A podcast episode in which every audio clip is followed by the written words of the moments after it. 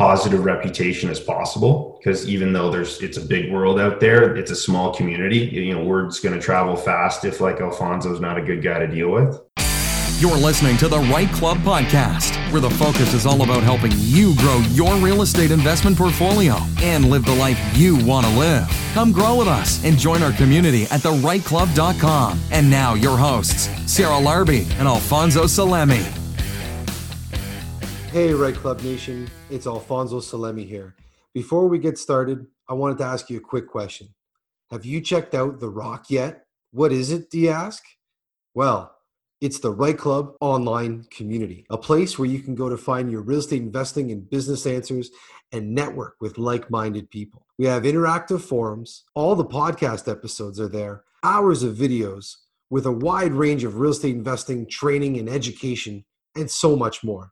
It's free to join, so be sure to come grow with us at therightclub.com. Now, let's get to the podcast. Hey, REITE Club Nation. I'm Sarah Larbi. I'm here with my wonderful co host, sometimes hogger of the conversation. Just kidding. Alfonso Salemi. And, uh, you know, Alfonso, it's uh, it's great to, to be back doing podcasts. Some people don't know this, but we usually take the summers off. And uh, now, September, we are back at uh, podcasting. So, welcome back. Excited to be yes. here with you, too. Absolutely, absolutely. Yeah, super pumped and uh, yeah, definitely. I get so excited, and I think I can. You can definitely tell it's been a while that we've done the podcast, and we're back at it recording normally. But I get so excited and like firing in all cylinders. Sometimes my mouth is going way faster than my brain, or brain is going way faster than my mouth, and I try to get it all across. But I love, I love doing these. I love interviewing amazing guests. Love catching up with you and all the amazing things that you're up to. And and uh, close a couple more days. I think it's like what a week, week and a bit that. Uh, that you're going to be uh, officially retired and, and being in the full real estate 100%. Yeah, I mean, by the time this airs, so October 1st is my retirement uh, day, and the second I am free, and I'm going to be at the cottage with my girls. Uh, we've got Jen and a few others coming up, so it'll be fun. It'll be fun. Uh, I'm going to, you know, like, unfortunately, I wanted to do like a little retirement party and like just have a bunch of people, but clearly that's not going to happen this year, so I'm going to have to postpone that.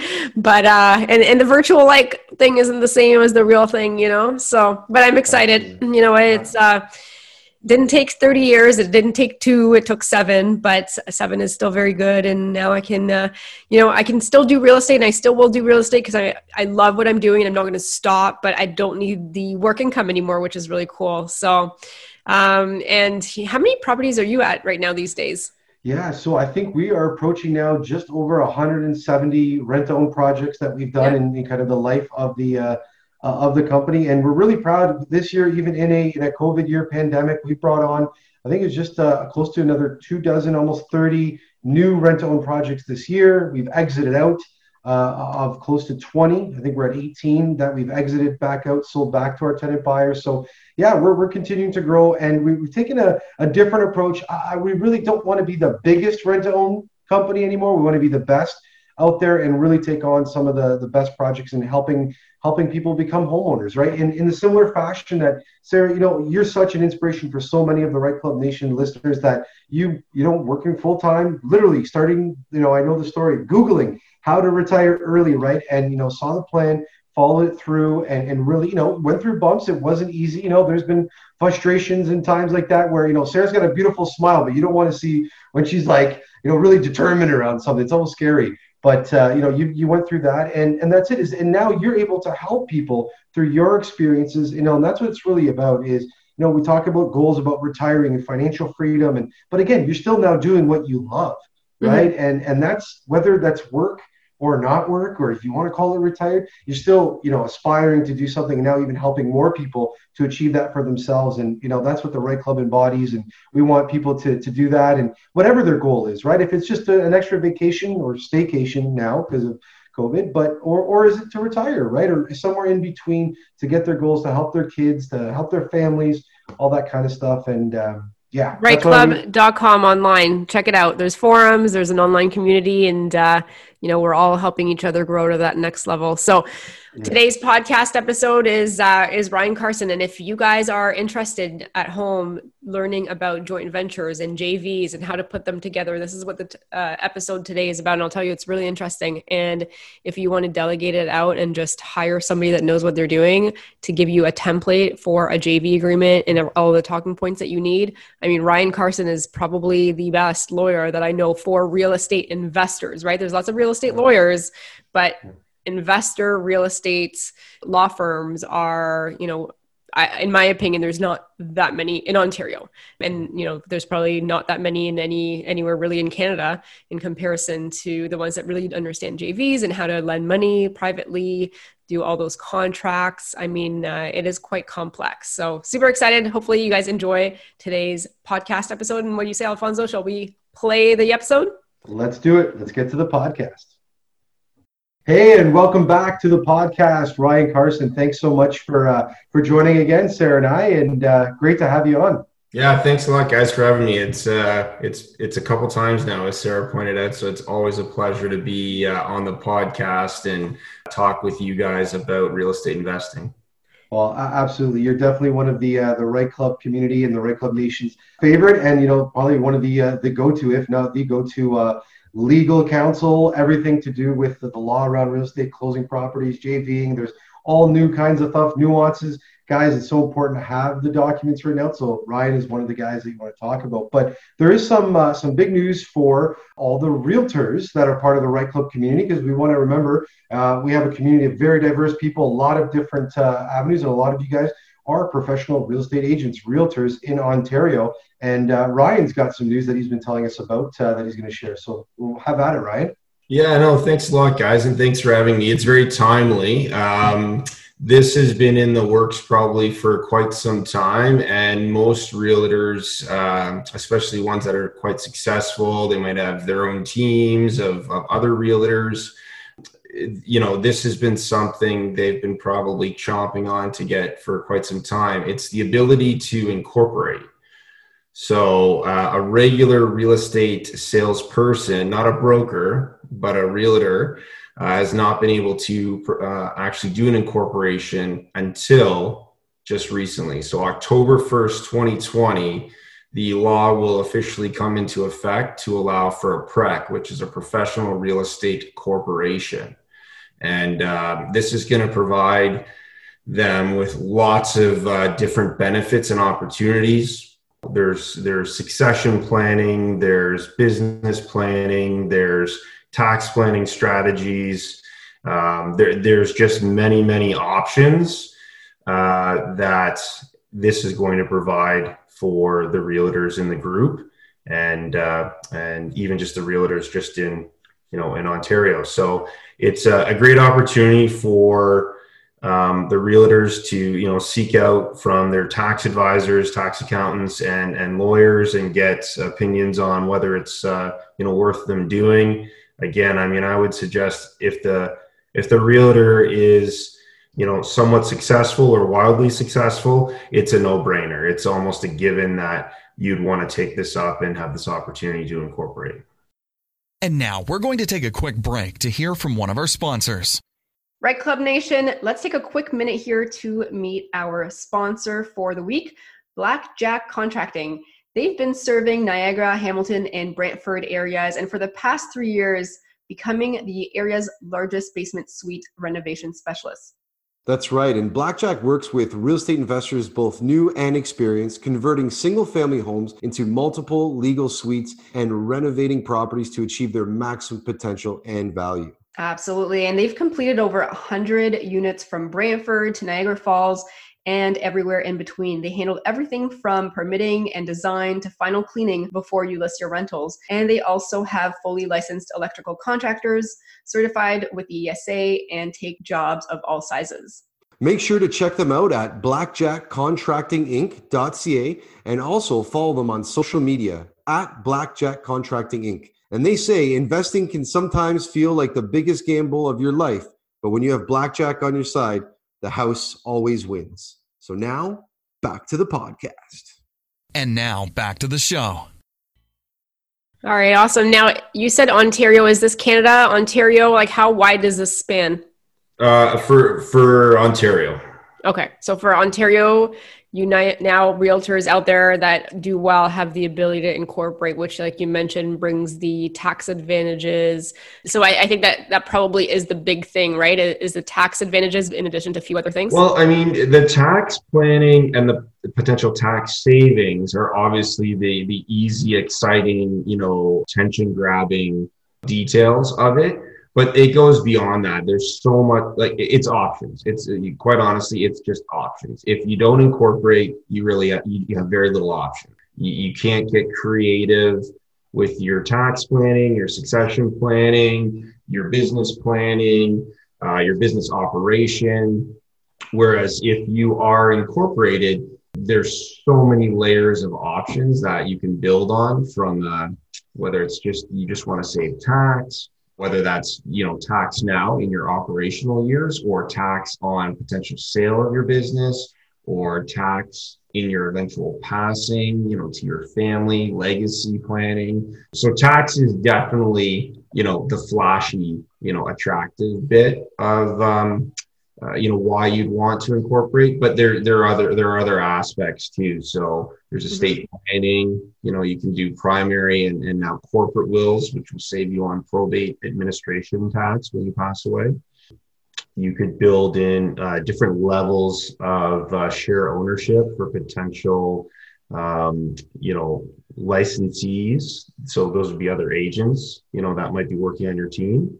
Uh, but you could also build in there's a there's still some gray area that we're still trying to figure out the details on but like a lot of other professionals like doctors dentists where you can have a professional corporation but you can have non-licensed members so family members hold shares as well they can't be voting shares of the mm-hmm. corporation but you can still do tax planning in your family that way as well that's a bit of a gray area we're still trying to figure out and see what uh, the law is going to settle on there.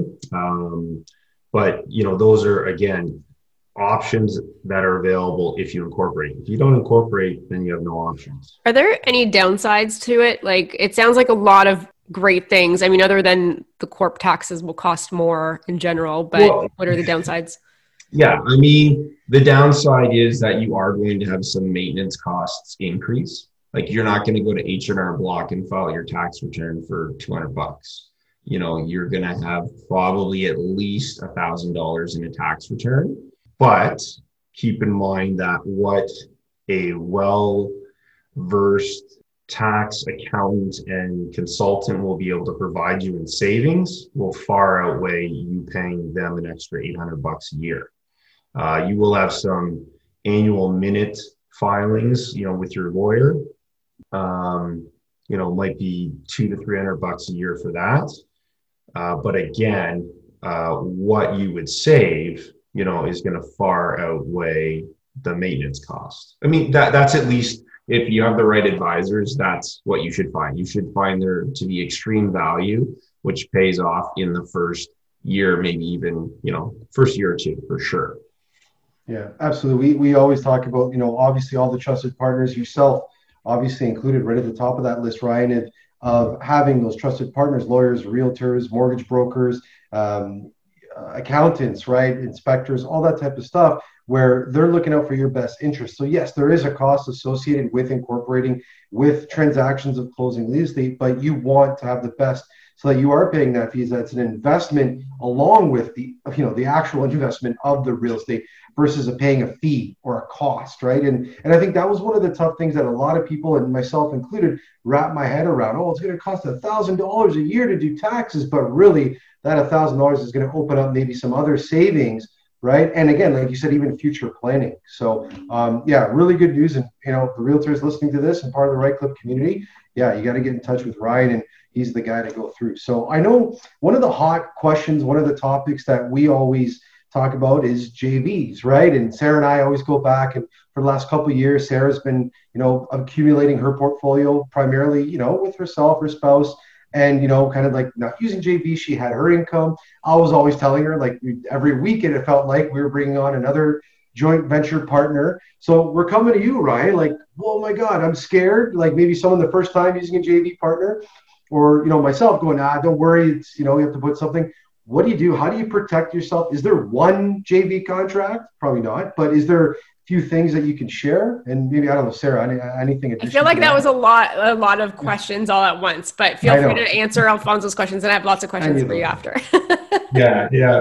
Well no i mean uh, i think as we alluded to in our prelude to this podcast i mean uh, probably other than doing the real estate transaction for the REITE Club members you know actually closing the purchase or the sale for them two other most common things we do is potentially incorporate a structure and or JVs. Over 50% of the work we do for the REITE Club members typically is JV agreements, whether it's reviewing or drafting from scratch the JV document. You know, Alfonso mentioned, you know, is there just like one set, you know, JV agreement to use? No, uh, but that being said, there are, you know, there are going to be common like elements and clauses, you know, in any JV agreement worth using. You know, a lot of times people will just go straight to the the points you know like this is how much i'm going to put in you're going to do this i'm going to do that. If we need more money this is how we're going to do that. Um, if we don't like each other then this is how we're going to do that. And and then you know what are the milestones for you know us either putting in more money taking money out and or selling or refinancing the investment right? So i mean i kind of just rhymed off a bunch there but that's those are basically like the key points that we would be looking for or building out in our JV agreement.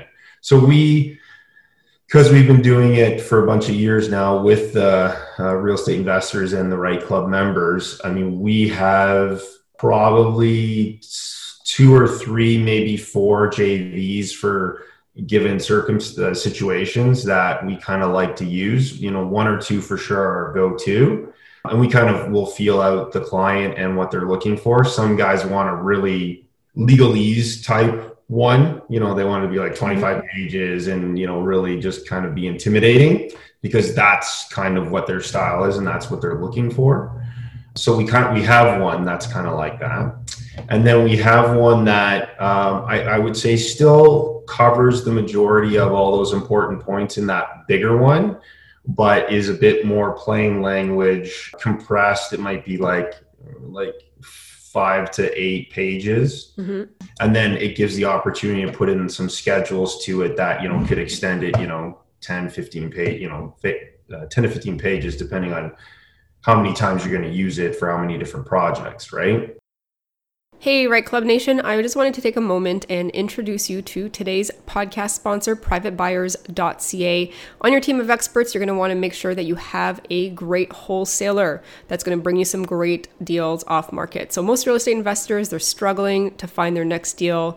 Private buyers, they help investors by bringing them some off market opportunities at under market value so that they can make more money. These discounted real estate deals are not on the MLS. They've been found by privatebuyers.ca who will then send them to your inbox. And they're also going to focus on your criteria and your goals and send you some tailored deals that match your needs. It's just really simple, guys. Just go to privatebuyers.ca, fill out the form, and start getting and seeing some available off market opportunities. Privatebuyers.ca ca. Now back to the podcast. So that second one sounds more like the agreement I would like, not too crazy legalese info, but it is easy to understand, right? So let's just take a step back because you did name, you know, a lot of things in there that you put in there, but so one of the things that now, as you, as you mentioned, October first is when you know people are going to be incorporating for realtors. I'm actually retiring on October first, so I am going to be looking at JVs at that point in time. I don't want too many. I, still want to be very picky. Just as important as as they pick me, it's important that I work with them because it's a five to seven plus year you know relationship in a way. So and there's probably a lot of people that are i mean alfonso's a, a, pro with with jvs but you know i'm i'm going to now be doing it too so with that said, what are some really important conversations and topics to have before we get to you, right? Like there's obviously discussions that have to be had, conversations about, you know, some of those things that you actually listed off. But what are taking a step back, good things for JVs to talk about before they put ink to paper?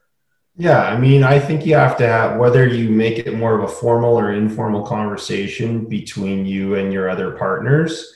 You've got to have that discussion about okay, who are all the parties going to be? Like, is it just the two of us? Is there a third? Is there a fourth? Like, how many of the uh, of us are there? How long is this for? Like, what's the term of this JV going to be? And then who's doing what role in the JV?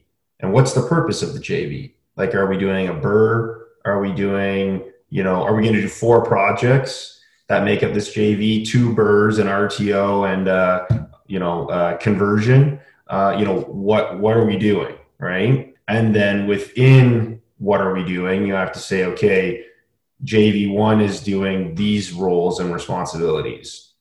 JV2 is doing these ones, JV3 is doing these ones, and so forth, right? So, really just just coming together again it's depending on your style you know sitting down and having a formal or informal discussion about all of those things we just kind of talked about.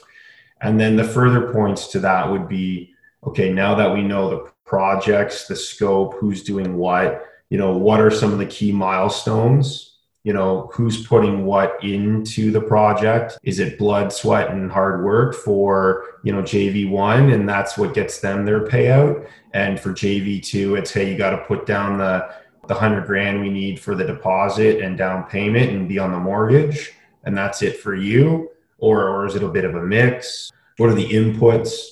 Key milestones i mentioned that you know are there is it a four or five year project as you alluded to? And so each year are there going to be key milestones? Are there going to be interim payouts back to the partners throughout the course of the jv because it's doing so well each year like as annual income return. Uh, or is it all just at the very end? Are there monthly milestones? And then um, you know what's the what's the final projected or possible range of rate of return. I mean, everybody wants to know, you know, mm-hmm. as best you can what that might look like. And uh, I mean, the last one, which is typically the most uncomfortable one to talk about, and it's probably the one that's usually glossed over or forgotten about because everybody's pumped about, you know, doing a real estate deal. Uh, they don't, and you, you're in love with each other because you're obviously, you know, working together and you're pumped um, you know, you, you don't think, well, we're, we can't possibly disagree. We can't possibly not like each other in a year's time, right? And have three years to go. So the the discussion needs to be had of like, how would you go through a divorce? Like, how would you split from each other and, you know, make one another whole or, you know, however you want to call it, how, how do you terminate the JV? And you want to try to do that doing two things, you know, preserving as much of your positive reputation as possible because even though there's it's a big world out there it's a small community you know word's going to travel fast if like alfonso's not a good guy to deal with which is not true of course but you want to keep your reputation even in a in a difficult situation you know positive. And then number two you want to do it as quickly and as cost effectively as possible right? So you know, mediation, arbitration, going to court, those are not quick, easy, and cheap, right? If you have COVID, they're not even possible, right? I mean, they don't, you can't even do those things during a COVID type of uh, environment. So having some sort of like uh, divorce mechanism or a discussion head is is pretty important, I think. Yeah, Ryan, I'm not sure if it was on, on a previous podcast or at the live events, or I know even it might have been might have been Chad from your office as well too. That so you know what they shouldn't be called agreements; they should be called disagreements because that's the only time that you look at them, right? Is when there is a disagreement, right? Because when things are going well and the cash flow is coming in, no one's going to be like, "Oh wait, my agreement said you're only supposed to give me 500 cash flow. You gave me six. Oh wait, right?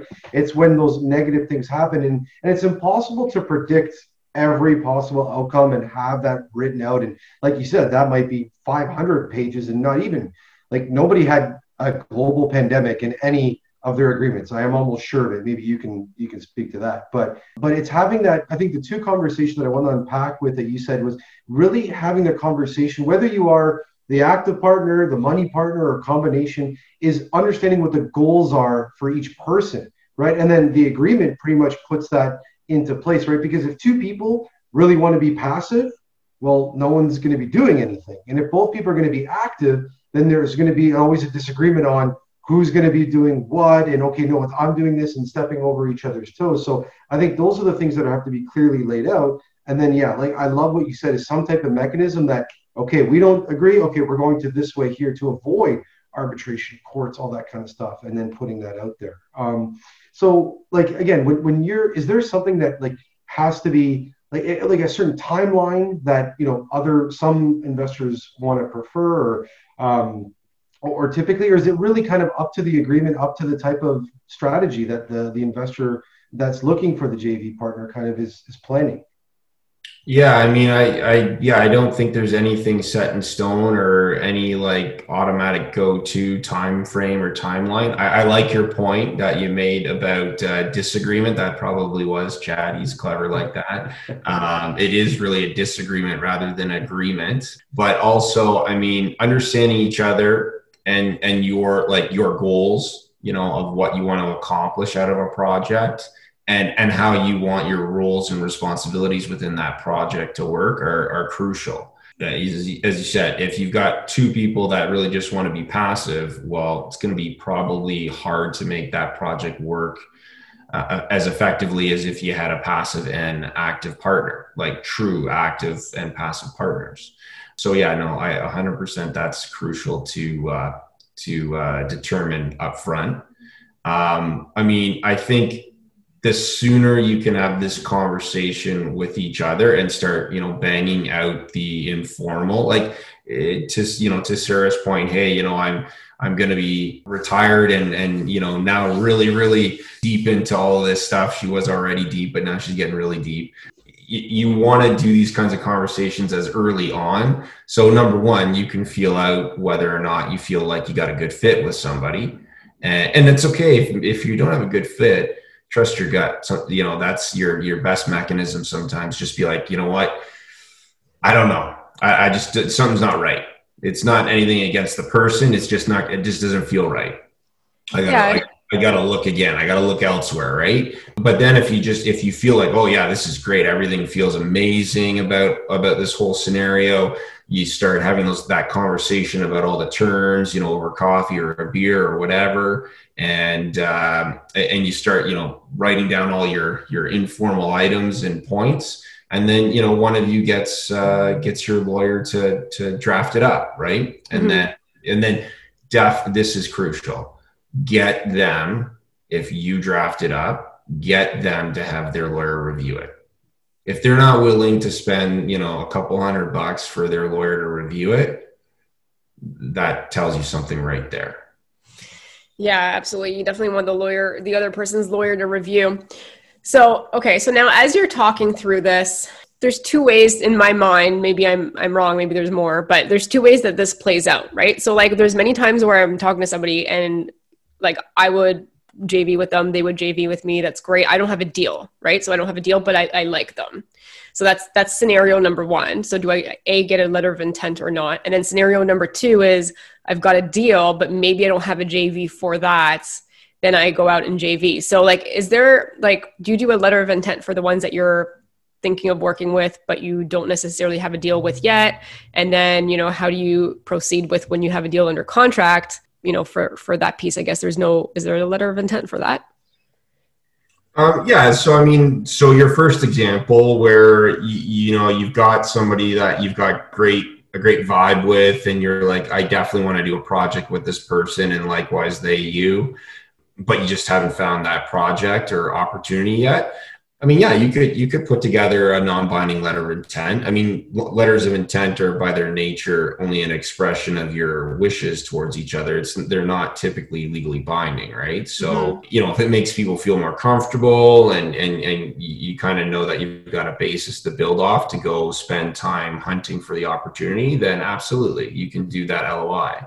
But make it a condition of the LOI by a certain date to have either found the opportunity, extend the LOI term if you haven't found the opportunity. But if you do find the opportunity, that you have to enter into a JV by such a date, right? Mm-hmm.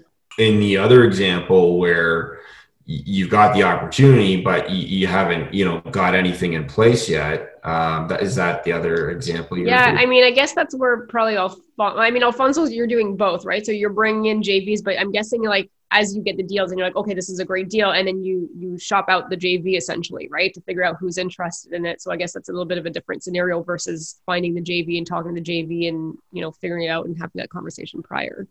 Yeah, absolutely. When, when working with investors, right, and I love the idea of the letter of intent. We've used as well too. But again, it's you're going to know the time frame and what the intentions are of the, the investor as well too. If they're looking to place an investment in 30, 40, 60 days, something like that, and there's not an opportunity, right? Even if you sign that letter of intent and they want to go find something quicker, like Ryan said, it's not binding. But yeah, if we do have a project and now we don't have that investor and i'm to you know touch wood and knock on my head that every time we've been able to close on a project because we've had that investor but yeah uh, it, it's tough because whether i think that goes to talking about getting the contract or sorry getting the property under contract right if you have conditions or now how do you close that's kind of now if you're not able to do that right um, i always like to make sure that we're going out and searching we have somebody to pair it up with right? That someone's ready to close on that property. It's it's really timing it both.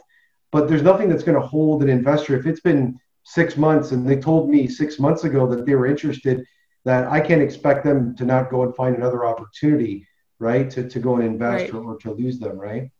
Mm-hmm. um, yeah so like i guess that's like signing a buyer rep agreement right? We're talking to realtors out there. If you have that buyer rep agreement but there's no action going back and forth like how enforceable right? Maybe that's it. That's actually a question I was I thought about. And I jotted down here. So let's just say we are in that joint venture agreement, and the worst case scenario happens, and it you know we didn't really plan it out, or there's nothing in the contract. How does that go about? Is it just negotiating back and forth what the project is? Again, like you said, you have to have that balance. But how is that taken care of, or or determined if there is? So you're saying you you got a JV agreement, but something's come up and there's no terms about it. That's right. One of the parties didn't fulfill their obligations or what's listed out on, on what we kind of try to carefully put together. How do how is it actually enforceable? Like, what do you do if that's the case? Yeah. If you are, yeah, I mean, yeah. if, if their agreement's silent on on you know how something would be handled, I mean, you gotta hope that you're going to be very quickly able to come to sort of, a meeting of the minds between you know discussion of the of the parties but you know, if you weren't, and you know, you got into a loggerhead, and there's a lot of friction and tension there. I mean, that that's when you know, failing there being some mechanism to like to divorce from each other. Uh, that's when you that's when you get stuck and you compromise on their point of view because you don't want this to go you know uh, get out of hand and, and be crazy and be reputation damaging. Or you dig your heels right in on both sides and you end up you know sitting in a courtroom or mediation or arbitration or something. That's why i mean i've heard different real estate investors uh, especially i've heard some that are like quite successful too. Um, you know say you know they've never done a jv ever you know they do a handshake deal or they write it down on a napkin or something like that i uh, i would say they're either one of two things wildly successful at the art of a business deal or they are lucky mm-hmm. you know so you have to pick or choose which one you think they are but the bottom line is like like you're rolling the dice you know you're rolling the dice and the agreement will at least give you hopefully certainty of terms right it, it's for the disagreement right it's not really for the agreement stuff everybody's going to be happy as a you know a pig in poo if uh, this thing as is as successful as Alfonso says it's going to be, right? Or or even more so. You know, if you if you have a great return, I mean, nobody's going to be upset about that. It's only going to be if it underperform or you just don't you just don't start liking each other or being able to work with each other that you're going to really be like, oh, I really wish we had something, you know, or I really wish we spent more time, um, you know, getting, you know, our lawyer to put provisions in the agreement to deal with this. Yeah. Absolutely. So, so Ryan, what happens though? Do you register the JV agreement? Like what happens to the JV agreement once both parties have signed it? What do you do with it? or what do you recommend? Yeah. So because JV agreements have essentially uh, an inherent trust provision in them, because you're inevitably saying, you know, one party is going to be registered to title and hold title in trust for the beneficial ownership of all the other parties in the JV. The Land Registry Office in Ontario does not allow the registration of any sort of uh, document, either called a trust agreement or that has any implication of a trust in it. So they'll actually review them if you if you tried to register them, and then they would just delete them. So you can't really register JVs uh, in the Land Titles Registry Office anymore in Ontario. I don't know about other provinces. You might be more successful in other provinces, but for Ontario Registry uh, Office, the Director of Titles will not allow them. So they really a bit of a uh, honor system for the par- party that isn't on title to like kind of do their own due diligence and kind of piece the process. The the thing I've found most common the, the non-registered partner is typically the one actively working the deal. So normally the the person on title with the more like they don't even they've never even seen the property in their life like they don't have any concept of like where it's located, what it's doing, who lives there. Like they're not typically very hands on. They're like, here's the money. Yeah, I'll sign for the mortgage and just make sure, you know, everything goes really well. And at the end of the day, we'll all get paid and we'll all be happy. Right. Like that's typically their, um, involvement in it in the ones that we're seeing on a you know on a average basis. And it's the get person who's not on title that typically is managing it you know dealing with the trades if it's a reno flip kind of that sort of thing or a BRRRR um, or dealing with the rent to own tenant buyers. I mean they're they they set up everything right? They just don't happen to be the person registered to title could the property be sold and the person that's doing all the work technically have it sold from under them yeah, theoretically, it's possible because again, there's nothing on title that would um, prevent the uh, registered owner from, you know, pulling a little bit of a 180 and trying to sell it. But again, I would I would say in most cases, the non-registered person who has a beneficial ownership in it because of the JV they're they're the active managing partner. So they they would probably notice you know something kind of going on i would think you know if uh, something was getting sold or or or what i mean they and they can certainly ask uh, a lawyer whether it's the one that did the registration in the first place or or their own independent one if there was a you know perceived conflict for that lawyer they could say hey can you do a title search? I feel like something weird's going on here. I feel like they might have like refinanced the property without me knowing about it or something right?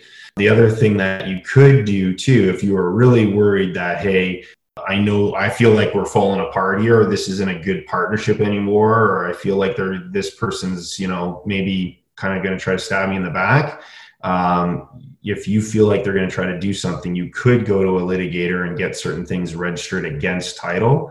So you could get like a certificate of pending litigation registered against things you could do to kind of freeze it up for a period of time so that even if they did in- engage and try to sell it or refinance it, if you had that, they call it a CPL, a certificate of pending litigation registered against it, it would trigger this, the immediate stop of that action because nobody's going to buy it with a litigation proceeding. And you know, and, and this is really important to talk about in these worst case scenarios. Like a great question, Sarah, because uh, we operate the same way at JAG. Is that we are the operating partner. We're not on title, but we're again checking in with the clients. You know, and, and a provision actually that we put in all of our JV agreements is it's for the investor, but really it's for us as well too. It's like a reporting mechanism, right? So that we are reporting a the client's well-being throughout the they're they're tracking to get on to, to qualify for the rent own and the actual property as well too. So for the investors out there that are worried if the active partner is actually doing what they're saying right? If we're like we're talking about BRRRRs from sarah's side of you know progress reports the same way that you would have yeah. your trades report to you. And you know i want to put some perspective around it is you you do a lot of a lot of business out of your office ryan and on how how many proceedings let's say getting into these worst case scenarios is it a I don't know if you could put a rough percentage. I'm not going to ask you to put an exact amount, but yeah. how often? Like you know out of 10 times are you looking at something like this that gets to the worst case? Yeah i don't even know if it would be one in 10 yeah. So, so that's just something about, about a 10 well five to 10 percent overall i guess? Well yeah i mean in every 10 i it might only be like one in every 20 or 30 or 40 that like actually go like the full distance of like this is a complete another meltdown right um, so, I mean, either again, my clients are either really lucky or they have good agreements put together, or maybe a bit of both. Um, or you know, as you I think have always alluded to in some of the other podcasts, or you know, do your due diligence, like check, mm-hmm. you know, check it out, check, make sure this person is somebody that you want to work with, right? Um, you know, just like you interview and screen. Um, you know prospective tenants i mean you're screening each other you know is this going to work you know the person might be a great person but you might just you might be great friends but you can't colleagues maybe and that and those are okay yeah i just like club nation not to give another excuse or reason not to invest because oh i'm not sure about the agreement and worrying about all those things. Yes you have to put those proper things in place. Maybe you know talk to ryan talk to other people that are partnering that have partnered with others. Referrals are a great way. People that have actually worked with those people seen their mm-hmm. schedules seen how that's all gone out. Track record is a huge thing right? And and making sure that you have that and yeah, if it is like we said here, like the five percent chance, guys, I bet you you're going to learn something from that too. And the next agreement that you put forth, you might have another provision that's like a must-have. So don't let that stop you. That listen, uh, we've done tons of joint venture partners. I know the REITE Club is full of JVs, and I love that Ryan is saying so many of them are doing those deals. That means we actually are growing together and doing more deals. So that, that's a, that's a great thing, and just having the right things in place and that gut feeling I know it sounds so like hokey pokey, but really having the one on ones, video calls, getting that stuff, that due diligence, you, your gut's going to tell you what to do. Just the paperwork's going to back you up with. So absolutely, um, and, and, I will say templates. It sounds like Ryan's got templates. So Carson Law, if you need the long form template or the shorter form template, I mean, you know, reach out to to Ryan and uh, Ryan. You're, I'm guessing those are for sales for uh, investors in Ontario right? Yeah, yeah. I mean, we'll we'll talk to people and we'll uh, get an understanding of what their particular terms are, and then we'll we'll put it in. Like we'll do the first one for them, and if they want to use it thereafter, then I guess they they can do so. So, and uh, so Ryan, since you've been on the podcast so often, we don't want to do the same normal lightning round questions. So I, am going to uh, I'm going to propose to my amazing co-host Sarah that we come up with some. Uh, some new original lightning round questions. I'll start with the first one to give Sarah a couple couple seconds to think of a good question. But uh, yeah, we're to do four questions. We always do a lightning round. This week's lightning round is brought to you by Butler Mortgages, Canada's number one mortgage brokerage, three years in a row. If you need a great mortgage broker to help you with investing in real estate or to help you purchase your next home, reach out to Daniel Patton and Michael Zanzini from Butler Mortgages. You can do that by calling 905 569 8326 or toll free at 1 888 MTGTEAM and check out their website, butlermortgages.com, or by email, daniel.patton at butlermortgages.com or michael.zanzini at butlermortgages.com. And let's go to the lightning round. I know things change, but uh, I guess one quick question I had for you was, or, or the first question of the lightning round, what are you currently reading? What's a good book that you're reading right now? I have read several times who is uh, uh, one of the legendary Notre Dame Fighting Irish uh, football coaches, and uh, it's it's basically his autobiography. And each chapter he writes it as if it's based on a story that he uh, dealt with with his players, but then he brings all the life lessons out of it uh, from that that football moment. So I like it because it ties in sports. Uh, but then you know before you know it, he's hitting you over the head with like a brilliant you know lesson. That's again he, he's um, he's very motivational. He does a lot of like motivational speaking events and stuff now in his uh, retirement one of those guys that uh, speaks to you as if he's uh, a brilliant scholar. Like you just read it in plain language, simple story, but and then all of a sudden he just hits you in the face with this such a simple statement, but it's so uh, you know it's just a profound uh, lesson to have, right? So Lou Holtz is uh, he's awesome. Very cool, awesome. All right, Ryan. Question number two. So mm-hmm. the border is now. Let's just say they they reopen. What's the first place you want to travel to when things resume to somewhat normal and you don't have to quarantine everywhere you go? uh, well, Alfonso knows I like the beach, so uh, you know probably um, some some hot destination in the dead of winter. Um, you know, overwater hut or something like that. It doesn't really matter where, um, but uh, somewhere hot and and quiet. I don't really like the the big resorts or anything like that. You know, I don't. I'd rather just be my own island or something like that. But uh, somewhere hot beach, beautiful water, uh, reef. That would be that'd be great. Love it. And arm's length away from a nice, cool adult beverage, right? So.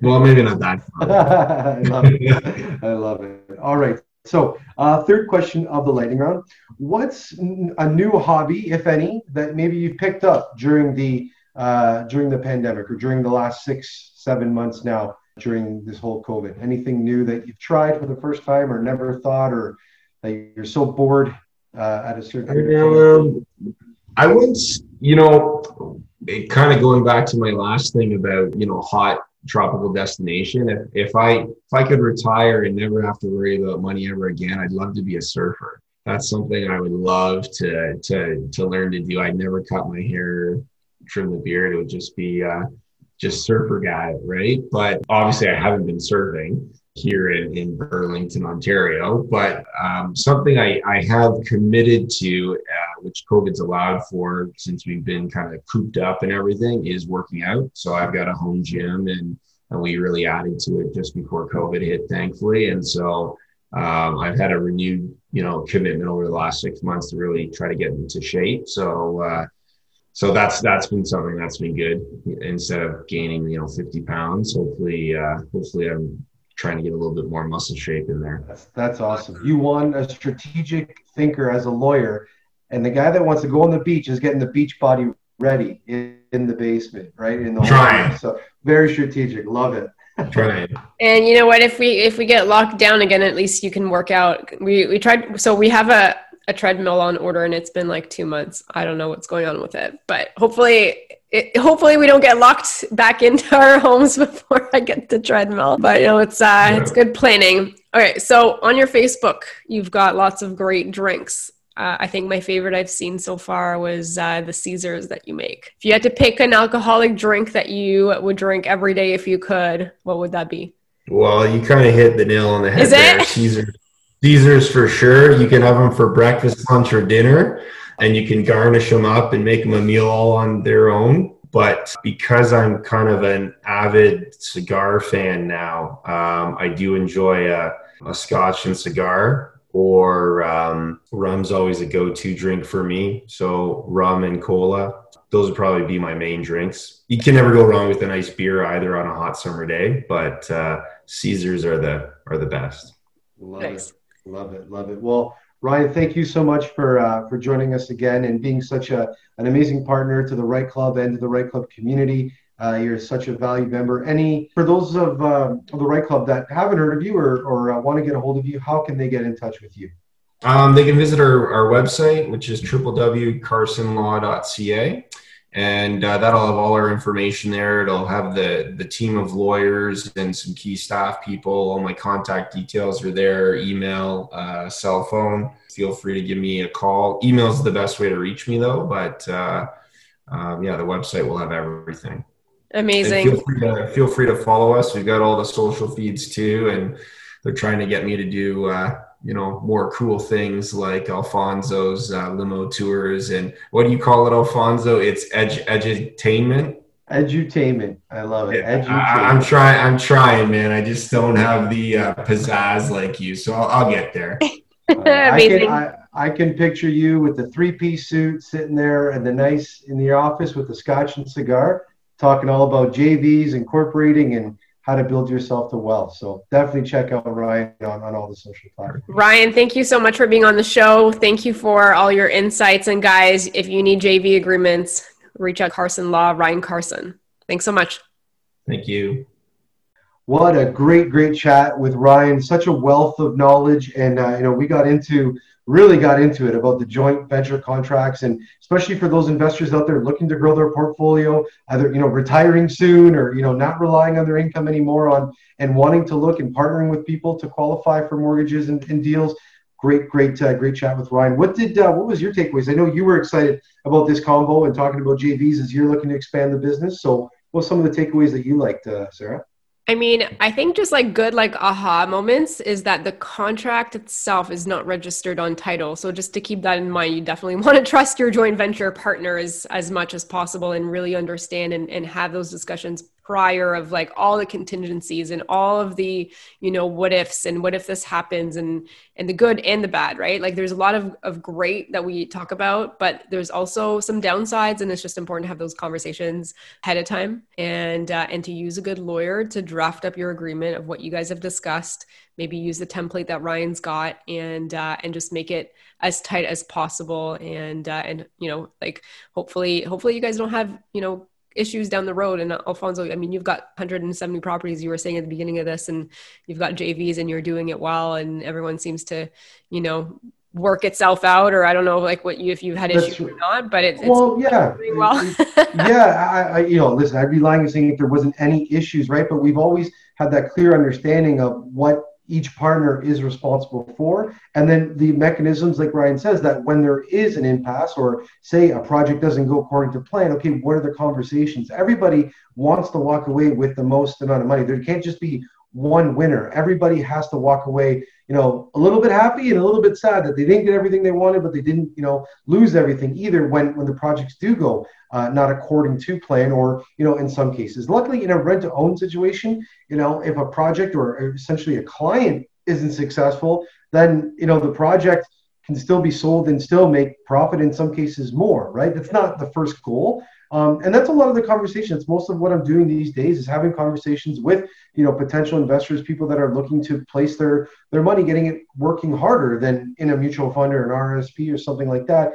And you know, there is always that apprehension of like, oh, you're out to get me. Why do you need my money? Like, you know, it's like you know when you're the Shark Tank or Dragon's Den, right? Is you know, it's allowing people to run and operate their business a little bit more, and obviously, capital, money, mortgages is just a, a piece of the pie. So um, yeah, it really is. It's clearly defining having those conversations. You talk about all the time, whether it's about hiring your accountant, your lawyer, your realtor, your mortgage broker, your um, your inspector, all the different right partners that you have, and you know those power team members. Do your due diligence. Are they investors themselves? Are they thinking right? And and really take a look at you know what your goals are. And if it's not in alignment, you know, move on. There's lots of opportunity out there. Yeah, and then the other thing is you could still do this business without joint venturing, right? You could still do it with by borrowing private money. Even if you don't have money, there's still other ways around it and there's definitely lots of different strategies. So it's not always the answer to JV. However, you know, for some people it is. In order to scale faster for some people it is, right? So there's there's definitely pros and there's cons to joint ventures. I mean, you know, you could talk to somebody that's got a ton of joint ventures and they may just say, you know, if I could do it again, I would maybe change a little bit, right? So like, you know, I'm not gonna I'm not gonna say which investors said this, but there's mm-hmm. an investor and he's got tons and tons of JV deals, and he's like, if I could do it again, I probably would have narrowed it down to like a handful of JVs and tried to do as much of it myself and scale a little bit slower. And and that's okay, right? And then there's some other people that are like, you know what, it's worked really well for me, and this is why I am today, you know, here in this spot, and it's from the JVs. So I would just say like look at the pros and look at the cons. Every single strategy is going to make sense in some amount of time for some people, and it might not for others. That's right. And you know, look out to that vision, right? Like Sarah, like you said, it was seven years that you get retirement. If you said, "Well, I want to do it in one year," if I want to do it in three, right, and really have or five, and, and have those goals and, and, and reverse backwards, right? And look, and things change along the way too, right? I remember, you know, there's people in the REITE Club to me, oh, I want hundred doors. Well, why? Why hundred, right? Or you know, I think it was the number. He's like, well, it needs to be ten, and then I can retire. You have to figure out what that is, and those are going to change as well too, right? Quality of life, and you know, where mm-hmm. what you how you want to be living it, and what it allows you to do. So um, Alfonso, yeah, I think we continue this conversation online at the therightclub.com in the forums. That'd be really cool. Let's let's try to like loop it around and like guys, these podcasts are awesome, but we want to have you know, that community feel. You guys come on the rightclub.com, ask questions about JVs. I mean, Ryan Carson's on there as well. Like he can answer some questions. Check out the forums. I think that's, you know, just a great way to get additional questions if you guys are listening to this and you're like, hmm, what about this? What about that? So, um, I wish they would have asked this. These are great questions that you can ask on the forums. Yeah, I know Sarah and I are on there daily and uh, we're, we're checking out what's going on. This is our way to keep in touch with our REITE Club community and see what's going on. We're talking at you. We want to hear you guys, right? That's the place to be, The therightclub.com. Have your voice heard, share your thoughts, share your opinions, and uh, let us know what you want more of. So, um, I don't know, Sarah, what do we say? Till next time? Come grow with us. Thanks for listening to the REITE Club podcast and joining our community of real estate investors online at therightclub.com, where the focus is about helping you grow. We look forward to seeing you again next week. Thanks from your hosts, Sarah Larbi and Alfonso Salemi.